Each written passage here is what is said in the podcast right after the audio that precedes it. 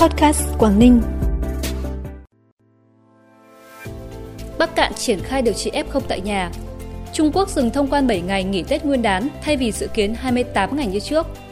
Thái Nguyên không tổ chức bắn pháo hoa nổ trong dịp Tết Nguyên đán nhâm dần. Đó là những thông tin đáng chú ý sẽ có trong bản tin vùng Đông Bắc hôm nay 15 tháng 1. Thưa quý vị và các bạn, Ủy ban nhân dân tỉnh Bắc Cạn cho phép các đơn vị địa phương chủ động thực hiện cách ly, điều trị F0 tại nhà nếu số lượng bệnh nhân vượt quá khả năng cơ sở vật chất các cơ sở thu dung điều trị. Điều kiện đối với các trường hợp F0 được phép cách ly tại nhà là không có triệu chứng hoặc có triệu chứng nhẹ, đã được tiêm đủ hai mũi vaccine COVID-19 sau 14 ngày, hoặc là trẻ em trên 1 tuổi, người lớn dưới 50 tuổi, không có bệnh nền hoặc không đang mang thai. Người bệnh cũng cần đáp ứng một số tiêu chí như tự chăm sóc bản thân, có khả năng liên lạc với nhân viên y tế, trường hợp không tự chăm sóc bản thân phải có người trực tiếp chăm sóc. Về điều kiện cơ sở vật chất, các gia đình phải có phòng cách ly khép kín, tách biệt với khu sinh hoạt chung và đáp ứng các tiêu chí do ngành y tế quy định. Hiện đã có hai huyện là Bắc Nậm và chợ mới của tỉnh Bắc Cạn triển khai việc điều trị F0 tại nhà. Thông tin từ Ban Quản lý Cửa khẩu Đồng Đăng Lạng Sơn cho biết, phía Trung Quốc vừa có thư gửi tỉnh Lạng Sơn thông báo sẽ nghỉ Tết Nguyên đán, dừng thông quan từ ngày 31 tháng 1 đến ngày 6 tháng 2 năm 2022, tức là từ ngày 29 tháng Chạp đến ngày 6 tháng Giêng. Như vậy, thời gian dừng thông quan, nhất là với hàng container lạnh, giảm so với thông báo trước đây của phía Trung Quốc là trước Tết Nguyên đán 14 ngày và sau Tết 14 ngày.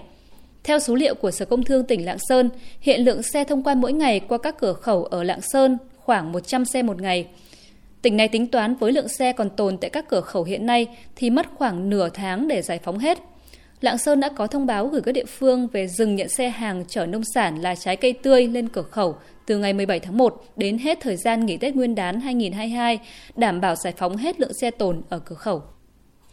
Ủy ban Nhân dân tỉnh Thái Nguyên vừa ban hành chỉ thị về việc tổ chức đón Tết Nguyên đán nhâm dần năm 2022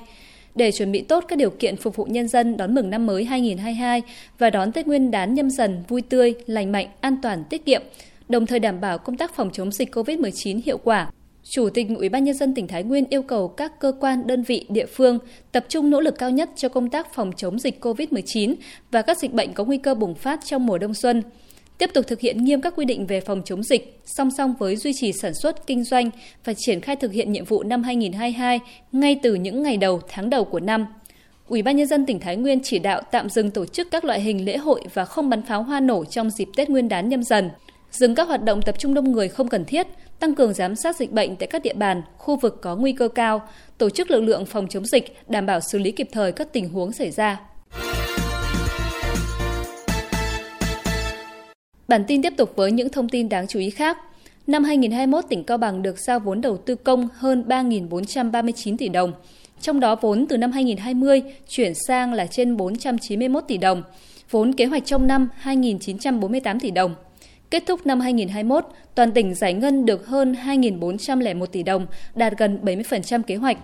Để hoàn thành kế hoạch giải ngân vốn đầu tư công năm 2021, tạo tiền đề cho năm 2022, Ủy ban nhân dân tỉnh Cao Bằng yêu cầu các chủ đầu tư, Ủy ban nhân dân các huyện, thành phố tập trung tháo gỡ khó khăn vướng mắc về giải phóng mặt bằng, đổi mới trong khâu thanh quyết toán, giả soát kiểm tra, giám sát về tiến độ, chất lượng các công trình, phân công cụ thể cán bộ phụ trách từng dự án, lập bảng kế hoạch thực hiện và giải ngân theo tuần để theo dõi, kịp thời đôn đốc, nhắc nhở, kiểm tra, giám sát các nhà đầu tư tập trung huy động nhân lực, vật tư, trang thiết bị, đẩy nhanh thi công công trình, đảm bảo hoàn thành đúng tiến độ, kiên quyết xử lý nghiêm theo quy định của pháp luật đối với các nhà thầu vi phạm tiến độ, chậm thi công công trình. Toàn tỉnh Cao Bằng phấn đấu đến hết ngày 31 tháng 1 năm 2022 giải ngân đạt 100% kết quả kế hoạch vốn. Chủ tịch Ủy ban nhân dân tỉnh Quảng Ninh vừa ban hành quyết định về việc tổ chức lại mô hình quản lý ban xây dựng nông thôn mới tỉnh Quảng Ninh thành văn phòng điều phối chương trình mục tiêu quốc gia nông thôn mới tỉnh. Vị trí chức năng nhiệm vụ của văn phòng được thực hiện theo quy định hiện hành – Ông Nguyễn Minh Sơn, tỉnh ủy viên, Giám đốc Sở Nông nghiệp và Phát triển Nông thôn tỉnh, kiêm nhiệm chức vụ tránh văn phòng điều phối chương trình Mục tiêu Quốc gia Nông thôn mới tỉnh Quảng Ninh từ ngày 1 tháng 1 năm 2022.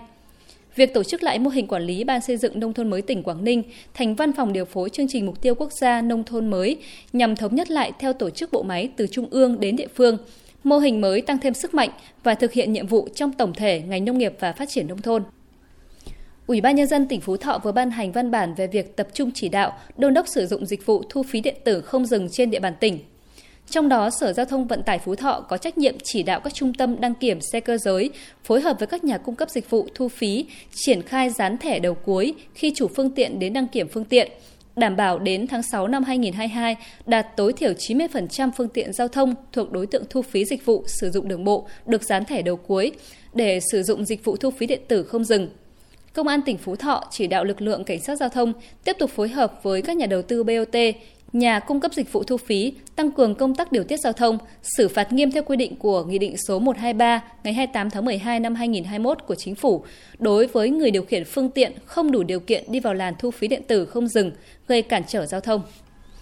Bộ Văn hóa Thể thao và Du lịch vừa ban hành quyết định công bố 3 di sản văn hóa phi vật thể của Hà Giang được ghi danh vào danh mục di sản văn hóa phi vật thể cấp quốc gia. Đó là tập quán xã hội và tín ngưỡng lễ cầu mùa, cầu mưa của người Giao huyện Bắc Mê, tập quán xã hội và tín ngưỡng lễ cầu an của người Giấy, xã Nậm Ban, huyện Mèo Vạc và tri thức dân gian, nghề thủ công truyền thống nghệ thuật, trang trí trên trang phục của người Lô Lô Đen, xã Lũng Cú, huyện Đồng Văn. Đến nay, tỉnh Hà Giang đã có 25 di sản văn hóa phi vật thể được ghi vào danh mục di sản văn hóa phi vật thể cấp quốc gia. Năm 2021, tỉnh Hà Giang tổ chức kiểm kê, nhận diện được 446 di sản văn hóa phi vật thể với 7 loại hình của 14 dân tộc cư trú lâu năm và sinh sống tập trung thành làng bản, Việc kiểm kê nhận diện lập hồ sơ trình cấp có thẩm quyền tôn vinh nhằm bảo tồn và phát huy di sản văn hóa để góp phần phát triển kinh tế xã hội bền vững, nhất là phát triển du lịch, tạo sinh kế cho nhân dân, giáo dục kế thừa, giữ gìn truyền thống quý báu về giá trị văn hóa lịch sử cho các thế hệ nhân dân các dân tộc Hà Giang, đồng thời từng bước ngăn chặn, xóa bỏ hủ tục, phong tục, tập quán lạc hậu, xây dựng nếp sống văn minh, khối đại đoàn kết các dân tộc trong tỉnh. Trước khi khép lại bản tin, xin mời quý vị và các bạn cùng cập nhật thông tin thời tiết khu vực. Theo Trung tâm Dự báo Khí tượng Thủy văn Quốc gia, ngày thứ Bảy hôm nay các tỉnh khu vực Đông Bắc Bộ sáng có mưa phùn và sương mù rải rác, đêm và sáng trời rét. Trên địa bàn tỉnh Quảng Ninh do chịu ảnh hưởng của lưỡi áp cao lạnh lục địa có cường độ suy yếu, nên thời tiết các khu vực trong tỉnh trong ngày cuối tuần hôm nay phổ biến nhiều mây, đêm và sáng sớm có mưa nhỏ, lượng không đáng kể, trời rét. Cảm ơn quý vị và các bạn đã quan tâm theo dõi. Xin chào và hẹn gặp lại quý vị trong bản tin vùng Đông Bắc ngày mai.